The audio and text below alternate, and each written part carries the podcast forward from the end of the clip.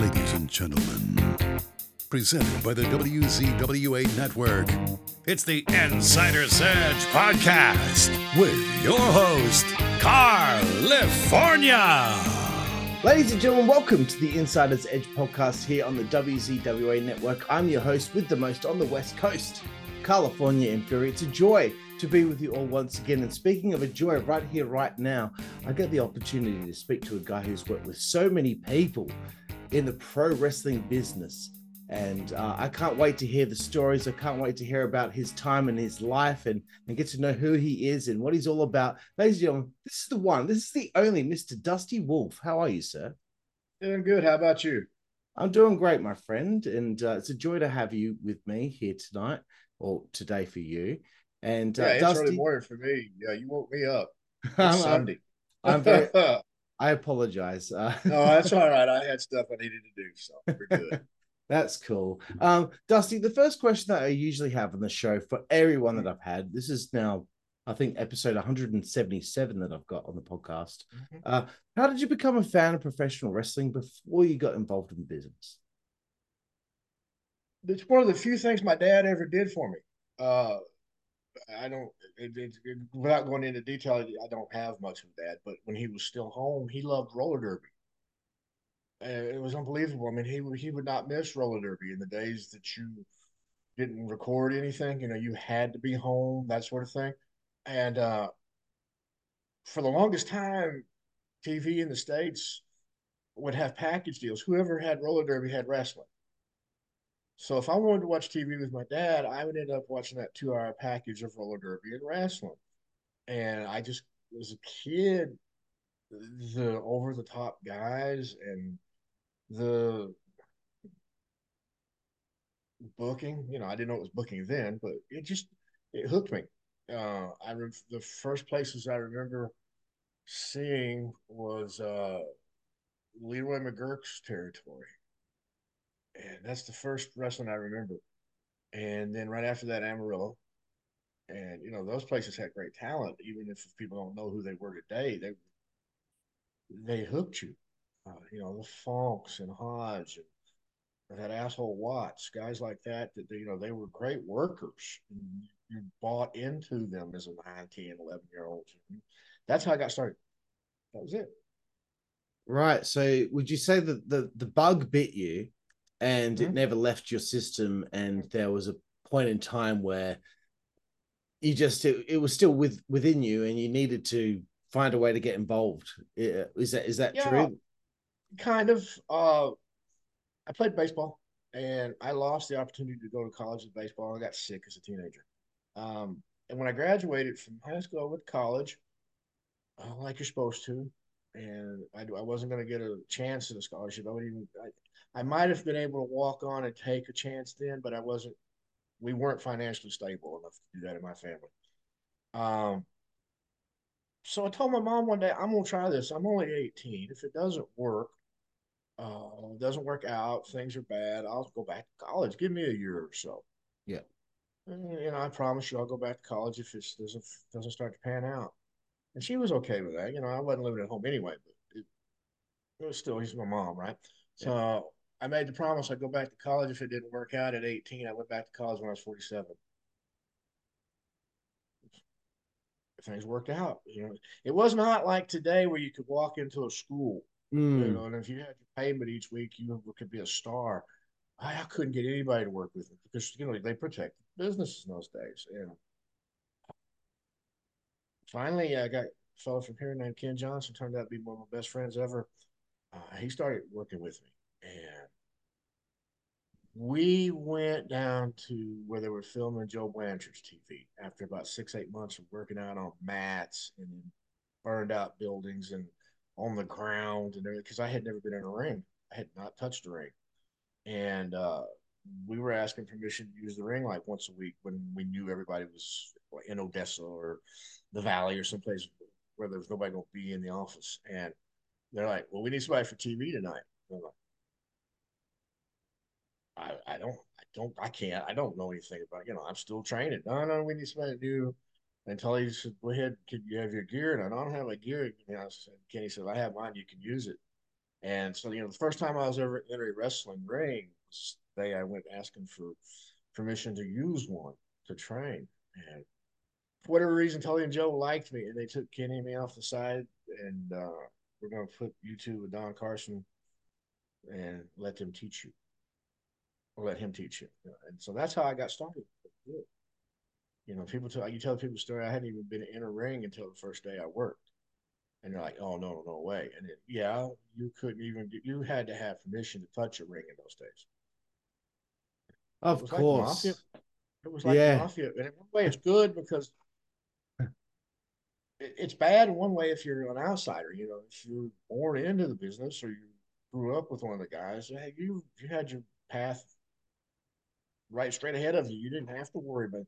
But somebody like me that was coming in from the outside, it was tough. And they had to like you, whoever they were, whether here it was, you know, here was Joe Blanchard, somewhere else it may have been Geico or whoever. If they didn't like you, you didn't get a chance. Yeah, no, I mean, I've had a lot of people on the show, and I've heard a lot of similar stories from guys that got into the business during your period of time. So it's uncanny. The stories are all so similar. It all changed in the 80s too, when the territory started going away. The old timers, and you know, I'm older than the old timers were then. Now, today, I'm older. And if you didn't have anything to bet, all you knew was wrestling. So they started opening up schools, and it was just, it was all downhill from there. But everything, when I started in 82, you know, they still kayfabe and you don't do this, and you don't talk to outsiders, and you don't let it in. If you do let an outsider in, you make life rough on them a little bit because you want to run them off. Of course. And I guess this starts to move forward in your life, and there's got to be a point in time where, Dusty, you have your first match. And I always love asking this because it can get a good story. What was your first match like, and how did it go? I don't remember it. I was so damn scared. Keep in mind, I was 19 years old. Yeah. And I had never been in a ring yet. I knew how to block up. I knew how to do some holds. I knew how to do some reversals. I even could take a bump on a hard floor, but I didn't know how to run the ropes yet. None of that. I hadn't had the training because there was no place to get the training. It was the Mongolian Stomper, Archie Goldie. Oh, great. And, you know, you're 19 years old. You know you're green as grass. You know you are lacking. That's a good term. That's a polite term 40 years later. You're the shits. You know all this. And this guy is a top star. You know, and he looked the part. And like I said, I'm so nervous. I remember leaving the dressing room, and I remember walking back with ref. I don't remember a thing that happened. I was just that scared. I was that scared. Yeah. Well, it is the Stomper, so. That, and you know, you've spent the last few years thinking, well, maybe one of these days I'm going to at least try. And all of a sudden, here you are. And you know, in your mind, you're not really prepared. And here you are. Oh, yeah. And Nick said the guy was one of the nicest guys in the world. He was moody.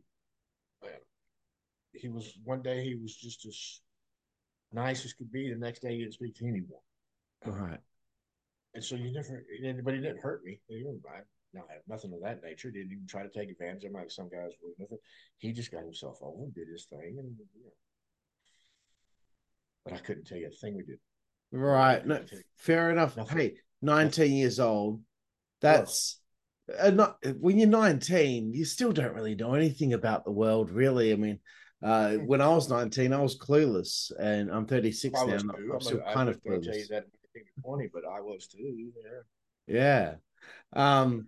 So, okay, in Continental, and this is through my research, 1984, you and Ken have a team called the Hollywood Blondes. And I see you work with Chavo Sr. and Hector Guerrero quite a bit, the Rock and Roll Express. It seemed like quite a successful run for you two. tag team championships, etc., working with these legends. Please tell me a little bit about that run there, and I guess maybe growing in confidence as you're getting early on into the business. Well, by the time I met up with Kenny Timbs, I met Kenny Timbs before I went to Kansas City. I started here in San Antonio with Southwest and was working regularly, but I had come to the conclusion that, local guy, and Joe Blanchard said this without actually saying the exact words, local guys aren't going to get a chance. So I knew I had to get out somewhere. And I went to Kansas City. I spent about 4 or 5 months in Kansas City. I came back home. I was looking for a place to go because, I'm young. I don't know a lot of people yet. And Kenny Timbs was here, and he was working the team with Eric Embry. Yeah. And they had a falling out. And Kenny could go to Memphis. Memphis was ready to bring him in, but they wanted the tag team. So he asked me, and I'm like, are you kidding? I'm going to Memphis with you. I don't do my hair. I'm gone. I've got family to raise. This is what I want to do. This is Memphis. We spent a couple months in Memphis. I thought we were in a pretty good position there. It turns out, I had words with Lawler, and so we're out the door. Jarrett did keep his word, and he sent us to Florida, which is where you're talking about, that where we were the Guerreros and Rock and Roll and all that. We had a pretty good run in Florida until Chavo decided he didn't want to put me over. And how the politics of that one worked out, I don't know to this day. But at the same time, Chavo decided he wasn't going to put me over. Dory Jr. was the booker who he was being fired, and Eddie just reshuffled everything. But up to that point, we had a good run. We did. We didn't team together for about another 6 months, 8, but maybe 10 months, and then Savoli up here on the East Coast called. And, I liked your guys' stuff in Florida. Can you come in for me? So we worked for Savoli off and on for a couple of years after that as partners. But that was a huge learning experience. Huge. It would have to be, yeah. Yeah. I had been here in San Antonio, and then I went to Kansas City, which San Antonio was kind of gimmicky, but Kansas City, which was really a big learning experience for me, wasn't a gimmicky type place. It wasn't. And so when I get to Memphis, you could be absolutely the shits in the ring, which I was somewhere in between by now. But if you couldn't work your gimmick, you had trouble in Memphis. And Florida was more of my speed. Florida was, a little bit of gimmick, a little bit of showbiz, but you have to be able to go a little bit. You have to be able to get down on the mat and do a spot and go back down on the mat, that sort of thing. And Florida was perfect learning place for me. All the bad things you hear about Eddie Graham all these years later, a lot of them are true, but he was never lacking with advice. Sometimes I didn't ask for it either. But he was a mastermind at the business. He was all the other things you hear about him too. But when it came to why do we do this, when do we do this, when psychology, he was a master. And then we're working with guys like the Guerreros, and we're working with Rock and Roll. We're working with Neidhart. God, who else did we work with? You probably never heard of Joe Lightfoot, who was a tremendous hand. Gang was down there as a babyface. Youngbloods. Oh yeah, Jay. Jay was night off. Unbelievably a night. Yeah, he came in about halfway through down there. Yeah. So yeah, I was working with great talent. If I couldn't learn from those guys, and Dory Jr. was booking, and whenever I couldn't get something out of Dory Jr., I would find Eddie, and I'd sit down next to Eddie. And then, of course, you're riding in the cars with these guys. Even though we didn't work with him, Barry Darsow was about my age, and Barry Darsow had already had a couple of pictures, and so I'm in the car with him. He, like I say, it was school. That's where you learn, right? Exactly where you learn. Exactly. I learned more in Florida and Memphis in that 8-month period than I had the entire 2 years before. Right, because I've heard some people say that these days, with the current way that pro wrestling is, someone had I don't know if it was Chris Jericho. Someone said they should put a veteran in they should pay him just to be in the car with the young talent these days for the car ride. I don't know if they don't listen. Talk. They don't though, around, do they? I haven't been around the young talent about 10 years. I'm going to be honest. I'm going to lie. So they may be completely different today. I doubt it. They're not. Yeah, they're just. But when the last 10 years that I was in the business, the young talent would try to pick your brain, or at least act like they were picking your brain. And a guy like me, I can't physically do what they're doing anymore. At that point, I was already broken down. It was, I hung on too long. But I could give them psychology, I'm like, because there'd be guys that I go out there with them, and we would lock up. I'd take one bump, was finish, and that was the. But I worked to the bump, and they couldn't understand how that worked. And I'm like, you can't learn it just that one night. I can put it in your head, and I can put it in your head tomorrow night, and I can put it in your head the night after as we're going to and from the towns. But without the towns to be in, you're not learning, because that's where you really learn. Yeah, and I would see them, yeah. Well, that's great. That's great. Yeah. And when you did this or when you didn't do this, like the nights I'd get 10 minutes out of my shirt before I ever touched them. And I would have people literally, I'm having to fight people to keep, and they weren't because they were bored. It was because they were mad because I wasn't doing something. And they were like, that's so great. But then when I would watch them 2 months later, they were right back to doing the exact same things they were doing before I had. So, and if it was like that then, like I said, I'm sure it's only worse now. Long-winded, Jericho's right. They should be listening to older guys. Yes, it's a different world as far as the ping pong, up and down, yay, Ross's boom, and all that other horse shit. But there's reasons and timing and why we do this and why we don't do that, and save that.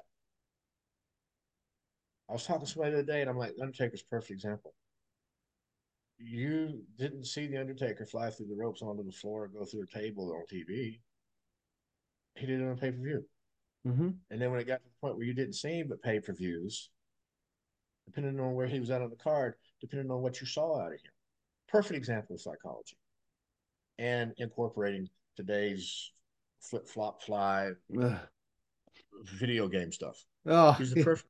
Yeah, that's exactly where that's all come from. They all played the video games, and those video games, like if you saw some of those video games, like SmackDown 2, for example, like when you play that game, like that you hit a move on the wrestler, and they get up straight away, like, and no one gets hurt in a video game, no. And they can walk away from a video game, and they don't have.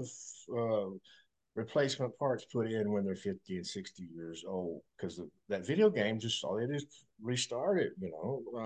Like when we set this up, I told you tomorrow I'm having back surgery, and I didn't. I took bumps for a guy my age. I took many more bumps than I should have, and I took quite a few when I was younger, which is why when I got older, I left my feet when it was time, and only when it was time. You only have so many. You can only do so much, and your body quits. And I don't know how they do it. I mean, some of them are getting paid. So now there's two ways about that. We talk about the old times and the new times. Some of these guys are making outrageous money. Yeah.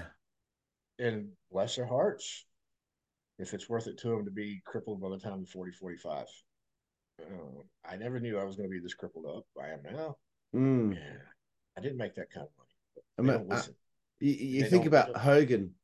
Hogan hit a leg drop, and his back's been screwed up for I don't know how long now, but I see some of these guys these days, they're taking these bumps on the ring apron, and I'm like, why are you doing it? Why? Oh, the hardest part of the ring, are you kidding me? Like, right. And Hogan's got back problems from a leg drop. If you're making Jericho's money or guys like that, you're making that kind of money, and you want to risk it, okay. But these guys that you know aren't making any money, why? I don't, and I'm with you. But live and learn, Yeah, I don't want to keep harping on it, but like I don't know if you know Darby Allin from AEW. He's actually one of the few guys I actually like at AEW when he calms down. I think he's fantastic. I'm always excited to see what he does. But Jesus, sometimes like he jumped off the top rope and he landed on that hard casket on his back. And I'm like, dude, you gotta YouTube it.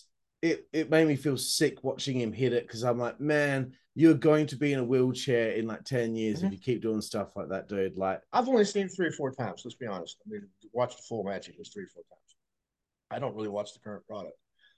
But when I watched him, when he calmed down a little bit, he actually gets it. Mm, he does. He actually does. It's the idea that he doesn't calm down because he gets into that, I got to keep competing mode. I'm working for the guys in the back. I'm working for the dirt sheet writers. I'm not working for the fans. Oh, gosh, the dirt sheet writers. Don't get me started on them. But back to you, Dusty. Okay, back to you. Okay, because this is like a period of time that I'm really excited to hear about. So, okay, you have this. Actually, you know what? There's another question I wanted to ask you. You and Ken, you had a team called the Hollywood Blondes. Did it ever bother you that Steve Austin and Brian Pillman used that name at all? No, no. In fact, Kenny was the Fabulous Blondes. Him and Eric Embry, Kenny Timbs and Eric, they're the Fabulous Blondes. And they were getting over down here a little bit in San Antonio, the Southwest area. And we go to Memphis thinking we're going to be the Fabulous Blondes. We walk in and then they're promoing, next on live Memphis TV, which is live Saturday morning, the Hollywood Blondes. That has to be us. Right. And we just stayed. We weren't the first, Brown. Right. Okay. We were the first. So, okay. Now I've uncovered that little fact. That's cool. I like learning. Yeah, that's good. There's nothing new. I mean, Buddy Roberts and Jerry Brown, they were the Hollywood Blondes for 5-6 years in the '70s. Fair enough. Nothing. I just interviewed a tag team called the Super Destroyers from ECW, but one of the guys I've interviewed on my podcast before, he said, "Which Super Destroyers is it?" Because there's like 5 or 6 of them. I'm like, Jardine's first one I ever heard of back in the 70s. How many have been there since then? Great stuff. So Dusty, I'm really excited to hear about this. I'm talking about 1987. I'm talking about going to work for the WWF. My research tells me that your first outing, it might be wrong, but please correct me. It was against Rick Martel and Tom Zenk on March 21st, 1987, Thomas and Mack Center in Las Vegas. And then you wrestled Jake Roberts the next day, I believe. I was in Phoenix, but it may have been Jake. I think it was Jake. You gotta realize how long those was. But yeah, it sounds right. I know the first match was in Vegas. Okay, cool. Well, that must be it then. The next day was Phoenix. And I know the next day was Phoenix. And the Can-Ams, that sounds right. Me and Barry O. Okay, cool. I'm glad that I got something right. Sometimes that was right. Second day, Jake. Yeah, Jake and I had a few matches, not just events, but on the independent scene later. I don't know which one was which anymore with Jake, but it very easily. But so, how did the opportunity come about? And because it seems like you end up having quite a good relationship with the company, because you worked there for quite some time. Working on Wrestling Challenge and the live events and everything. Terry Garvin had been in Kansas City running the Kansas City office. And we come early 87. I'm working for World Class, and I'm working in Hawaii for the Rock's grandma. And cool. Anybody I can find. Anybody I can find. Kansas City is changing. All the territories are changing. And I'm looking at the landscape that's taking place, and I'm like, I'm going to stick around. I need to go to one of the 2 big offices. Even if I know all I'm doing is jobs, which obviously that's what I did. I didn't know anybody. Well, I knew people at Turner's office with Crockett those days, but I didn't know anybody well enough to just pick up the phone and call them. I'd have to meet them and talk to, Tully or Dusty or Waldo, somebody like that, right? But anyway, I was at LA airport. I was coming back from working for the Rock's mom out in Hawaii, and I'm in LA airport, and I'm going to take a chance. I picked up one of the old payphones on the wall, and I called the office, and Terry Garvin was in the office. I've told the story before. He was in the office, which was lucky for me, and I told him what I was looking for, and he says, I can't promise you anything, but I can put you to work some. I'm like, well, okay, you're paying better than anybody else right now. And he's, can you be in Vegas and Phoenix? And it was like 3 days after the day I was in the airport. Because I had friends in LA, and I just went on the phone. I'm like, hey, you mind if I crash? No, no problem. And then I went on and that's how I got started. That was the way I started. There was no developmental. I didn't sign a contract with them until 3 years ago. Never. Really? 3 years ago, I signed a contract with him to do a documentary that Peacock shelved. Oh, really? Yeah, but that's the only contract I've ever signed with Vince. I started with a phone call to Terry Garvin. And from that point forward, it was just phone calls. Or if they would see me in the building, hey, by the way, you know, so-and-so's hurt. Can you take that week for them? Yeah. I'm on my way. You know, they would send me a booking sheet on occasion. And other times it was just phone calls. And like I said, I never signed a piece of paper one outside of like a waiver here or a waiver there that the state required or a license. That's it. Yeah. Right. So this is in my questions because you just mentioned it. There was something with Peacock and they shelved it because they've shelved a few documentaries now, which is frustrating for me because I've heard about these documentaries that have been supposed to be putting out, but they never did. What was that about? It was about where they are now type deal with me, Lombardi, and Barry Horowitz. I think Gilbert was involved in this too, but I know the other two guys for a fact because we discussed them. You know, yeah, those are my contemporaries. Those, you know, good guys, blah blah blah. And my wife's timeline popped up yesterday or day before yesterday, and then that was the day like 3 years ago. The WWF office, WWE, I'm sorry, sent a producer down, or he took it upon himself. I literally signed a contract about doing the documentary at that point in time. It's first contract ever. I repeat myself. This was true. And then they filmed right here in San Antonio down on the Riverwalk. We have the big tourist area, the Riverwalk, in the middle of downtown. And we filmed the majority of that Saturday. It was a Saturday. And over time, you know, well, we've got the list of what we're already putting out, and then we're going to edit, blah, blah, blah, blah. And by the time it got to the editing point, I'm like, hey, you know, what's going to be the release date? So I can tell my son, tell my other son, and tell my daughter so she can ignore it. She hates the business. Yeah. Yeah. So, anyway, I was going, well, I don't know what's happening. Okay. So I let about a month go by. Now we get to the end of summer. And he's like, well, Peacock took everything over and quite a few things that put on the shelf. Ah. Oh. Yeah. And that's the last I heard about it. So. Oh, that's a shame. Because as soon as you said Lombardi, Horowitz, Dwayne Gill, I'm already getting excited, you know. Well, I know for a fact that Barry and Steve are in it because we talked about them. And right. You know, discussed knowing them and riding with them, working with them. And I remember Dwayne being mentioned, but I'm not sure if he filmed or not. And I know for a fact that I can't say which of the two had already been filmed and he was leaving to go film the other, but, you know, Barry had been filmed and he was going to go do Steve or vice versa. And I remember that conversation. Right. Wow. Yeah, somebody told me later, and it wasn't the man that produced it, but somebody else that was in that orbit told me that it got a little dark. And I don't know which one of the guys it got a little dark with. By that, I mean, you know, pressing. I don't know. That was just, you know, that could be just an excuse to put it on the shelf. No, who knows for sure? My guess is they looked at it. Peacock looked at it and said, you know, there's no money in these guys. There's money in Hogan. There's money in Savage. There's money in Flair. Oh, we've heard their stories a million times. Like, I want to hear. Well, I lived it. I lived it. I had people don't realize how. I don't want to call it a fight, but it was a struggle at times. Mm. You know, there's still a prevailing attitude that because you did jobs, you're stupid. Oh, don't get me started. I've defended like people so many times over this. And I'm like, guys, I spent 29 years making a living out of the majority of the 29 years because, you know, when you first start, at the very end, I wasn't. But for 27 and a half of the 29 years, I've made a living being nobody, so to speak. And if I didn't know how the business works, who does? Yeah. I mean, I had Barry Horowitz on my show. I've had Dwayne Gill on the show. I said this to a lot of guys that were in the same position.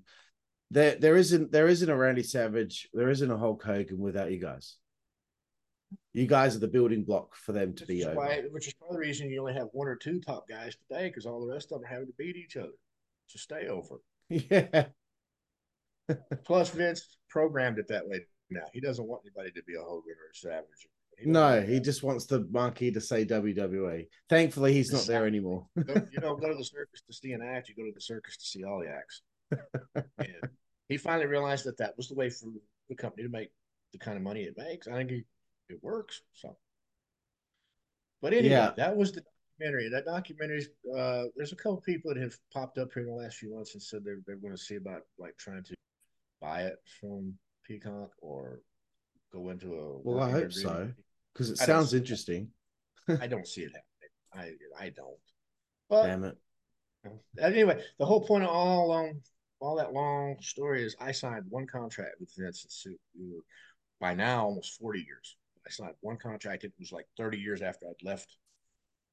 I never, you know, you hear all the stories about contracts and guarantees and everything in my world was a handshake with Pat or JJ or Terry. Everything. Right. Well, nonetheless, I really enjoyed that story. It was really great. So, okay. I looked through your match history and I've seen so many people that you work with that I'm just so, gosh, it's so exciting to know that you work with all of these different people. And I'm sure there's a story here or there. If there's not, though, I'm going to name some names. If there's not, all right, we can just move forward. May 12th, 1987, Ricky the Dragon Steamboat in Anaheim, California. Have you got any stories of working with the Dragon? He was great. Oh my God, he was the first guy to actually. Well, I can't say the first guy, but he was one of the guys that let me get a little in on TV and show that I wasn't just a punching bag, even though there were many nights I was. He was so smooth. Ricky Steamboat is just one of those guys that, I mean, you can watch it and see it, but when you're in the ring with him, you get a whole another level of appreciation for him. You really do. Absolutely. Smooth as silk. Almost too smooth. Almost. the next one. You have to look. You're literally looking to see if he's still there. That arm drag, come on, that arm drag. Oh no, yeah. When he's behind, like you're selling, he's behind you and stuff. There are times you literally have to look to make sure he's still there. Unbelievable. He was always unbelievable. Did you see when he came out of retirement after years of being in retirement, and then he was at WrestleMania working with Jericho, and he just nailed it, stole the show. Okay, June 2nd, 1987. By the way, I was born in January 1987. Way to make me feel old. Go ahead. You work in I don't know I didn't write who you teamed with, but you work with the British Bulldogs in Buffalo, New York. Do you have a Dynamite Johnny Kid K9. Story? Johnny K9. That would have been my partner there because I remember a whole loop with him. We did TV and then we did Ontario and over in Quebec. Yeah. So anyway, I hated working with the Bulldogs. Davey wasn't so bad. Yeah. Dynamite was a prick. I've said this before. I'll say it till the day I die. Dynamite was a prick. Yeah. Seems like he didn't care about anybody. Yeah. And, seems like a running theme with him. Yeah. Yeah. And the problem with Davey was Davey would follow Dynamite. It was like a little brother, big brother thing. Yeah. And once they split, working with Davey was another night off. But when they were together, they were horrible. Especially a guy like me that, you know, they're not having to go town to town with me. They're not going to have to deal with me. Hey, Dynamite was horrible. Yeah, I've seen a lot. And also, I believe you worked with Rick Hunter in a tag team match with them later on down the line. That sounds right. It was, who knows anymore? I mean, all the names are familiar and I can place stuff. Yeah, that sounds right. Okay, so the next one I'll bring up, because it seemed like you worked with him for a little bit here between the 8th of June till the 13th, with probably a couple of days off here and there. Rick Rude in California and Missouri in 1987. How was Rick to work with? It was easy. Rick was one of those didn't know his own strength. But otherwise, the whole thing with Rick that week was just to get him into the territory, get him over a little bit in the towns and so forth. And we'd go out and we'd have 7, 8 minute, 10 minute matches. So he didn't try to guzzle me or eat me. He knew He knew what he was being asked to do. And Rude, one of the most underrated guys years later, when you realize the he may not have been your cup of tea, so to speak, but he was the guy that he could stir the drink. Rude was good. Rude really was. He didn't know how strong he was. That's the scary thing. Every once in a while he'd grab you and he was just like, oh, dear God, or do I owe you money? Are you mad at me? And then, oh, okay. He was ungodly strong. Right. I remember hearing a story that Sean Waltman said once in an interview where he saw Rick Rude like laying people out with an open hand, like at a bar, just like with an open hand, and he's just laying them out. I'm like, man, that's a hard slap. It was one of those leg breakers. Sharky broke it. Eddie Sharkey broke. You know, found a whole list of leg breakers up there in Minneapolis area and broke them in. The Road Warriors and Rude, Lord, a couple others. He was one of them. It's funny when you think back to this era and you think about like wrestlers really look like men. I think Kevin Nash talked about like back in the day you'd walk into a locker room and there's guys playing cards and Harley Race with a big thick cigar saying, and I told that motherfucker, and now all the guys don't have any body hair and they're all very nicely tanned and they look like models and just, things have changed. It's the change. I don't know that you could sell a Harley or a Dick Murdoch or a Dusty Rhodes today. I don't know if you could, Terry Funk, Dory Jr., Briscoe. Yeah. Guys like that, I don't even know if you could sell a guy like Morocco or Bob Orton today. And 40 years ago, it's hard to believe it's been 40 years, but yeah, I don't think you could today. Yeah, we've been spoiled with the likes of, John Cena and all that, and, the guys that look like they could be actors in Hollywood, and he is an actor. Well, Cena does look the part. I mean, Cena, I have nothing against Cena. Cena's actually one of the reasons that the business is still around. Yeah, I ended up appreciating him later on. I didn't like him earlier because I hated seeing him win all the time because I like when the bad guys win more.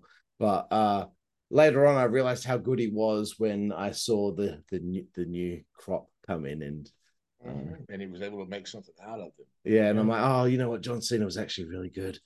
I've known Cena. I don't know him. I don't know him well, but I knew Cena when he was breaking in, working out on California, Arizona, places like that. He's like everybody else, trying to get a spot. He was working on some of the same shows, and you could tell that the guy had a potential, even when he was just coming straight out of whatever training he was doing, whoever he was training with. You could tell the guy. He had it. Yes, and he wanted it. It was different with him. He understood at that point in time that it's not just bing, bang, boom, that there is a reason for everything. And you could see it. Like I said, he had only come out literally first few matches. You could see it then. Absolutely. And just to keep going down further, down the line of some of these amazing opponents that you worked with and made look fantastic. The Ultimate Warrior, I'd love to know how it was working with him because it seemed like you worked with him a couple of times. Horrible. Some reason he liked working with me. Well, I was one of the few guys that could have a conversation with him on the days that he would just shut down and be a complete ass to everybody. And whatever reason, he liked me. And I don't know if that was a great thing because then I was sometimes I'm having to work with him again because he was just in a mood. Anyway, I don't know what he was like with other guys. I was there the night Andre knocked him out, so I know he wasn't exactly easy to work with the top guys either, but he was just horrible to work with. It was scary sometimes. It was frightening sometimes. I could imagine. Thankfully, only 2-3 minutes and you knew part of that was going to be him shaking the ropes and running around. And you're like, oh, you literally there were times you were counting the time in your head. Yeah. If I say someone's worked with him, I need to ask just to see if I can get one positive story. Still haven't been successful after 177 episodes. Okay, I've seen that you work with the Hart Foundation. You also work with Bret Hart. Yeah. I think you teamed with Mike Sharp to work with the Hart Foundation at one stage too. Yeah. That must have been a joy, right? I mean, Come on. Brett was easy. So was Jim. Jim was just a different type of worker. Mm. Oh. They both knew what they were doing. What do you add? You know, Brett's legacy. Jim's the one that kind of gets forgotten. Yeah. I'm glad that they did that Hall of Fame induction for the Hart Foundation, where they could really highlight Jim and have Brett talk about him and tell some stories. That was... He did it to himself. I mean, there's no other way around it. Jim did it to himself. But when they were on top, Jim was just as an important part of that team as Brett ever was. Really complemented each other quite well. Another guy that you work with, though, who's universally beloved, Mr. Perfect, Kurt Hennig. How was he to work? I mean, come on, that's almost like working with this Ricky Steamboat. He's just fantastic. I had that whole list: Hennig, Santana, who gets left off of so many people's list. DiBiase, Sean and Marty. Mention them Hearts, Brett and Jim. Oh my God, there's just an entire list there. All the way down, not just the top guys. Jake was his own kind of worker. One of the guys I loved working with was Lanny Poffo. They didn't push Lanny, but Lanny was such an easy, responsive knight. Coco. Yep. Another one, he wasn't pushed hard. He was pushed enough, but he wasn't pushed hard. But you could go out there and have a great match with Coco. George Steele before he got sick. There's just a whole list of guys. They were different workers, different style workers. They had their own gimmick or whatever it may be. I was fortunate. There was only a handful of guys that were not people you wanted to be around. Dynamite, Warrior. That started to change at the end, when we started bringing guys in that hadn't been in the territories. Right. Some of those guys got a little rough, but that first 3-4 years I was there, it was I don't know how to put it. I won't say it was perfect because the travel would get brutal, we get hurt, whatever, but as far as guys that could work and learn from and so on and so forth, it was great. I don't think there's been a better collection of talent, at least in my lifetime, anywhere. Crockett came close a time or two. Yeah. But it wasn't quite the same. And another thing that I found interesting, you worked for UWF for Herb Abrams. And I just want to see if you had any Herb stories, because if I've seen someone's work there, then I need to know if they witnessed what he was like. I didn't deal with her. I dealt with whoever his office manager was. I've said this a couple times before.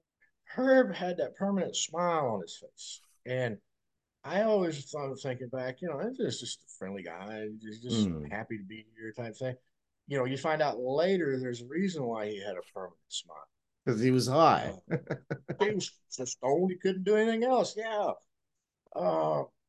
I probably said this on Wolf Team. My wife watched the story of the UWF, and I didn't know her. I worked for him a handful of times. I met him, but didn't know him. And then when she hears the story about how he died, she looked at me straight in the eye and says, "Were you in the room?" And I'm like, "Oh, my reputation's that bad?" So I honestly did not know. I mean, you knew that there was dope all around. You're a part of it too, and it's just there. But I didn't know he was that level. I had no clue. Yeah, I mean, this is supposed to be the inmates ran the asylum, right? It's supposed to be. He had such a good deal in the beginning. Yeah, and the potential for it to be such a good deal. But I don't think he could add 2 and 2. I think that's how stoned he would stay. Right. In all honesty, and. Because, it's supposed to be a wrestling company, not Studio 54, I mean. Yeah, which that was okay after the show. Yeah, he... good. Good on him. He lived life to the fullest, and... he lived his life, yeah. He never hurt anybody. He not that fun. I know of. I mean, no. As far as business goes, we got our money. We paid. Yeah, so that's good. At least everyone got paid. Okay, so I know you wrestled Dusty Rhodes. Yeah. Is that why your name changed to Dale Wolfe? Yeah, I thought so. Yep. Yep. I've told this story too, but it's so true. I'm at catering one day, and Patterson comes in and says, "Hey, we're going to change your name." And I'm like, "Well, what did I do? What did I make mad? I'm not. We're bringing Dusty in, and we don't want the confusion." Oh God, yeah, we're gonna get real confused. Well, this conversation, because I can realize I thought I was gonna get fired because I'm like, Pat, they can't tell us apart. He's got polka dots on. Yeah, well, I didn't know he's got polka dots on, but there's a little bit difference in the size. Yeah, and the age too, for that matter. And when I didn't go that deep, I'm just like, so I looked at Pat. Pat had that cigarette. He started to look at me a minute, so I knew to stop. Right, so I'm like, okay. I said, well, Eddie Graham made me do the same thing in Florida because I was blonde and dusty, and I had to use my middle name in Florida. So I said, let's just use my middle name. And so that's again, no contract, no paperwork, no nothing. Oh, okay. And he went to the gorilla positions. It was Dale from that point forward. Right. Okay. You know, I love those little nuggets of information. I find that very interesting. And if any of y'all out there don't find it interesting, then I don't care. I do. There's so many more names I could go through here, Dusty, but you know what, like at some point in the future I'd like to bring you back on the show because I don't want to take up too much of your time. I'd love to have you back in the future to talk a little bit more about the kind of the back end of the career in the WWF and some of your time in WCW and furthermore, but I'll ask a couple more questions here before we end the interview. Puerto Rico, you seem to spend a bit of time there, and that seemed to be quite fruitful for you. Any great memories of your time over there? Great ones? No. Puerto Rico was time. You were serving time. Puerto Rico could have been perfect, but you had Victor Chovica, and he's a thief. When the business was really good in Puerto Rico, a guy like me that was in the upper middle, making $700-800 a week and, mid-80s money, and probably should have been making $1,000 or more. And my last time there, just 5-6 years later, I was like on a $500 a week guarantee, which, and I don't even know what that would be in today's money because I was 93, I think. And it should have been more. Carlos had a gambling habit, and Jovica was just a thief. But it was regular work. You worked 5 days a week. You had 2 days off. There was no long trips unless you flew to another island. You were putting in time. I don't have anything horrible to say about the place. Nothing good to say about the place. It was a payday. Right. But at least, the Puerto Rican women are pretty good looking, right? Well, by the time you get hit with rocks and spark plugs and cups of piss and everything else every night of your life when you're down there, you're not really interested in the people. You want to go to your room, you go to the gym, if you go to the beach, you find a spot where nobody bothers you, and you go, you stay away from the people because things could get rough in those buildings. Oh, I've heard so much. I had Savio Vega on the show once, and he told me about a riot that took place because of him. I've seen the riot start on one end of the building and work its way down to the other side of the building like a wave, like they do in football, and then they make its way back. We would just, that was why I was Ricky Santana that night. And oh, cool. Like, just hold this. And we watched, and it went on. That ever came after us. I don't know what they were fighting over. I don't know if we started it or somebody stepped on, so I have no clue. But it literally started on one end of the building, worked its way to the other end of the building. There's a good 1,500 people on that side of the building. And then it worked its way back to the other side. And then when it finally calmed down a little bit, Ricky's like, what are we going to do? I said, we're going on. We can't follow that. It's like the Mexican, the Mexican wave is this like happy thing, but in Puerto Rico, the Mexican wave is this violent thing. It was violent down there. That's the only place I've been. They would sell rocks outside of one of the buildings, so they would have something to throw at you. Fuck me! Whatever happened to just throwing tomatoes? No, spark plugs and rocks. They'd set their room on fire, which I never understood that, but they would literally, you know, the 151, they'd sneak in, they'd make a little fireball, and here it would come, or they'd pee in a cup and throw that at you. Oh, who's pulling their cock out in the crowd and pissing in a cup, you know? They would. Oh, because there've been more than once you get hit, you're like, what the? And then you're like, oh, dear God, yeah. You want to go find them, but you can't because you're vastly outnumbered. You know, that's worse than John Wayne at the Alamo. You know you're going to die if you go up in that crowd. Oh, and, gosh, it's hilarious. It's just... it is now. It wasn't hilarious then. No, I would imagine not.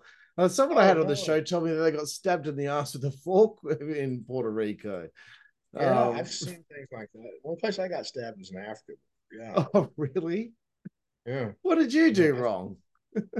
I hit the ring. To set up the next time we're coming back. Yeah. Put the beats to the local hero. We're in a cage. I literally, in those days, could still climb the cage. And I climbed the cage, got in from the boot string, and I'm standing in the corner of the ref. I feel this like on my boot. And I'm like, what the hell's going on with my boot? I was in the street clothes. And I look, and sure enough, they cut my boot and hit me a couple of spots. Not deep. I mean, it didn't do anything but graze me because I had my jeans inside my boot. Okay, yeah. Because I knew I was climbing that cage and I didn't want to fall head first coming down. And if I hadn't had my jeans in my boot, there's no telling what they'd done to me. Ah, oh, jeez. Yeah. Things have certainly changed since then. Oh, you don't see things like that anymore. No, the worst thing that happens is people arguing on Twitter. So that's when you knew you were over. In those days, that's when you knew you were over. When you're absolutely way back. Yeah. And you know what, Dusty, I've had so much fun. We've gone longer than I initially asked you to be on the show with me. That's what my wife always tells me. You went longer than I wanted. But you know, one day in the future, when you're ready, after your back surgery, definitely want to have you back on and continue on right after Christmas. Excellent. By then, if I'm not on my feet, something's wrong. Cool, and we can continue learning about your story because I've kind of cut it off by, you know, mid-1990s. Yeah, and there's still a lot left, even if people don't know about it. That's so much more. Used to bother me. Now I realize that's how important Vince is and how big he is, and such a important part of culture. He is part of culture now. Or when I say he, the office, of course. 29 years in the wrestling business. 6 of them were with him. And that's all people know. That's why I thought it was important to ask you about Puerto Rico, to ask you about the Hollywood Blondes, to ask you about working with the Guerreros, and because it's not just that. You know, and next time I have you on, I'm going to ask you about working with Virgil in South Korea, or your time in 1996 working WCW Saturday Night, and your time in Japan, etc. You know, some of the independent stuff people have no way of knowing because it was just such a small little show here, and you had 2 or 3 little shows. And I understand that completely, but like I say, like you just said, you know, Korea, Japan, Africa, Europe. You're in Australia, right? Yes. Yeah, that's the only place that I wanted to go that I never made. Otherwise, I've been to so many different places. People don't know those 6 years. That just tells you how important he is to culture today, or his office. And I just gave up. I mean, you can't fight that fight. It's what it is. It is. And I've had so much fun, but we've got one last segment to go here, Dusty. And it's about your favorite things. And it's a quick fire question for a quick fire answer. But look, I understand sometimes it might take you a little while to think of the answer. I because... sometimes you have to put 2 words together sometimes. That's tough. So, Dusty, the first 3 about wrestling. Who is your favorite professional wrestler of all time? Yeah, my wife's over in the corner. And if it's not Dickie Murdoch, it's Terry Funk. You know what? Terry's been probably the number one answer that I've ever had on this show, more than anyone. He's been favorite. Skeletons in his closet, and we probably would have had a falling out in the last 15-20 years, but when I was in the business, Dickie took care of me. Dickie was a tremendous worker to learn from, so if it wasn't Dickie, it was Funk. Cool. You know, my youngest has his middle name Murdoch, right? Oh, so that's cool. over the course of your career, is there one person you would say favorite opponent, favorite person to work with? That's a long list. Because some of them will be people you really never heard of, or like you might have, but others have. You know, Tracy Smothers is on that list. Rock and Roll's on that list.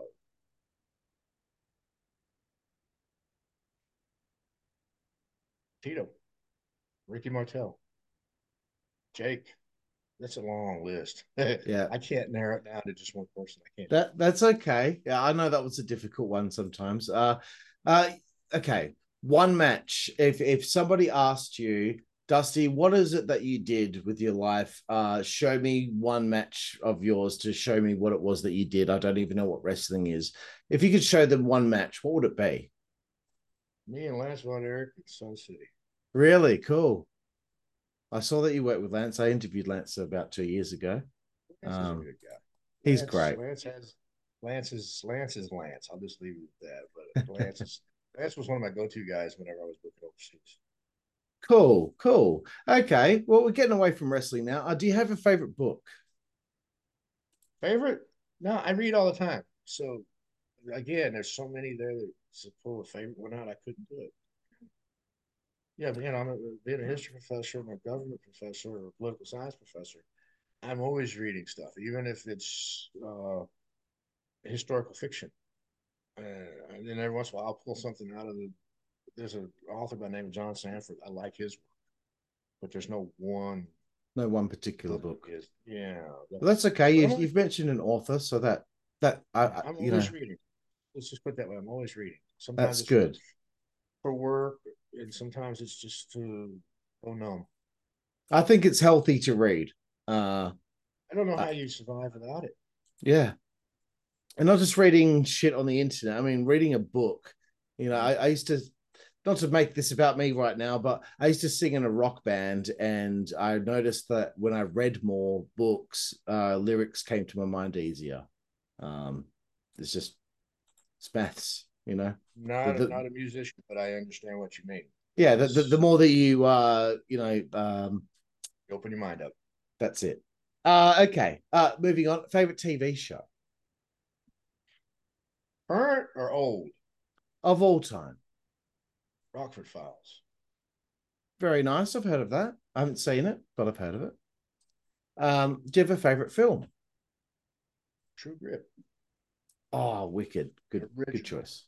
Good choice. Not the one that they remade. Not the remake, the real deal. No. The real True Grit, yes. Yeah. It's like doing a remake of Total Recall. Just leave it. Like, you don't need to touch it. Okay. I was forced to watch the remake. And you didn't like it. Jeff Bridges in that movie, especially, and I didn't see it. Right. Dusty, have you got a favorite musical artist or band? John Cash. Oh, John yes, Cash. Dude. Love it. And Rolling Stones or The Who. Yep. Very good. Okay. There's some Texas musicians that I love. Robert O'Keefe, Ray Wiley Hubbard, a fellow by the name of Kevin Russell. He performs the Shiny Ribs. Mm-hmm. Yeah. Female artist, not probably, Tiny Tucker. Okay. I'm digging it. I think you and I, we could hang out and have a couple of beers in Stones, bro.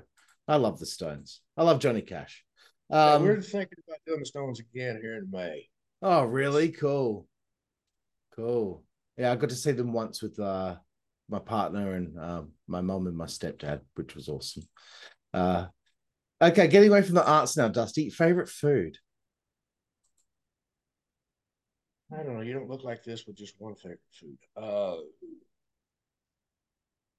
I like my enchiladas. You know, I'm a South Texas boy. I like my enchiladas. Nice. I dig it. Do you have a favorite place to eat on the road? I'm the guy that I'll try to find the local places. I hate chain places. Mm-hmm. Those are just a last resort. I try to find the local cuisine. Can't always do that. Well, I can now because I'm not on the same schedule I was.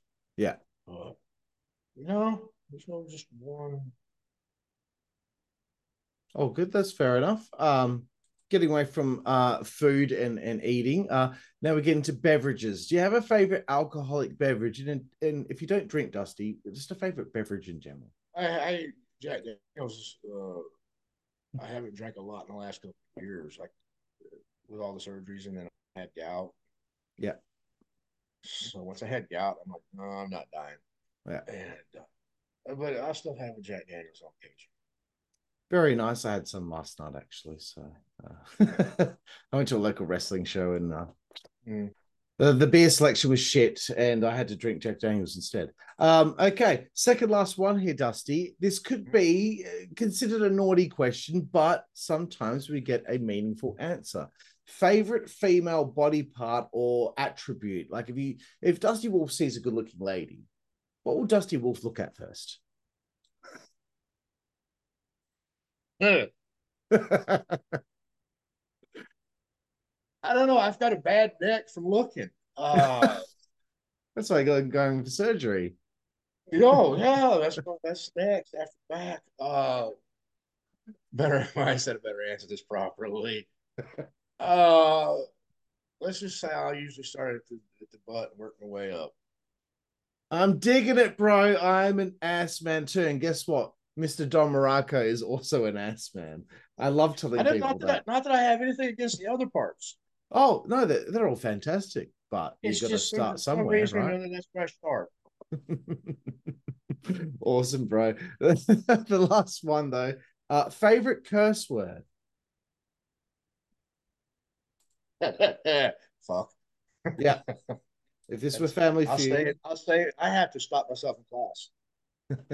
I get on a roll about something. Really? I have to stop, and I can't say that in class. You got to stop yourself. That's great. But if this were Family Feud, it'd be ding, ding, ding. Huh? If we asked 100 people, so long that we just said whatever we wanted. We didn't care. And even though I've been in the classroom now for 15 years, 12 years, right?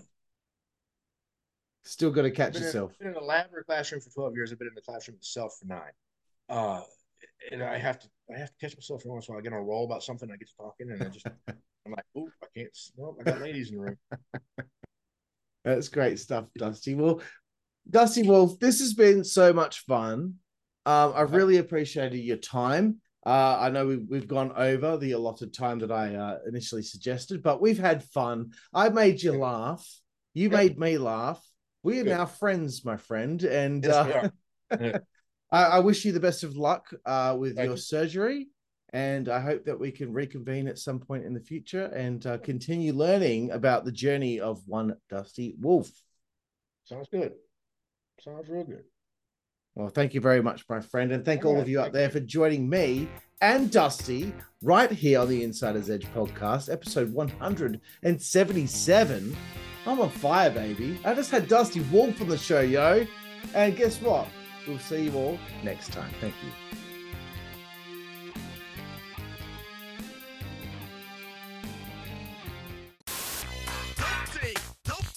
Network, that's the way we play. Good God Almighty.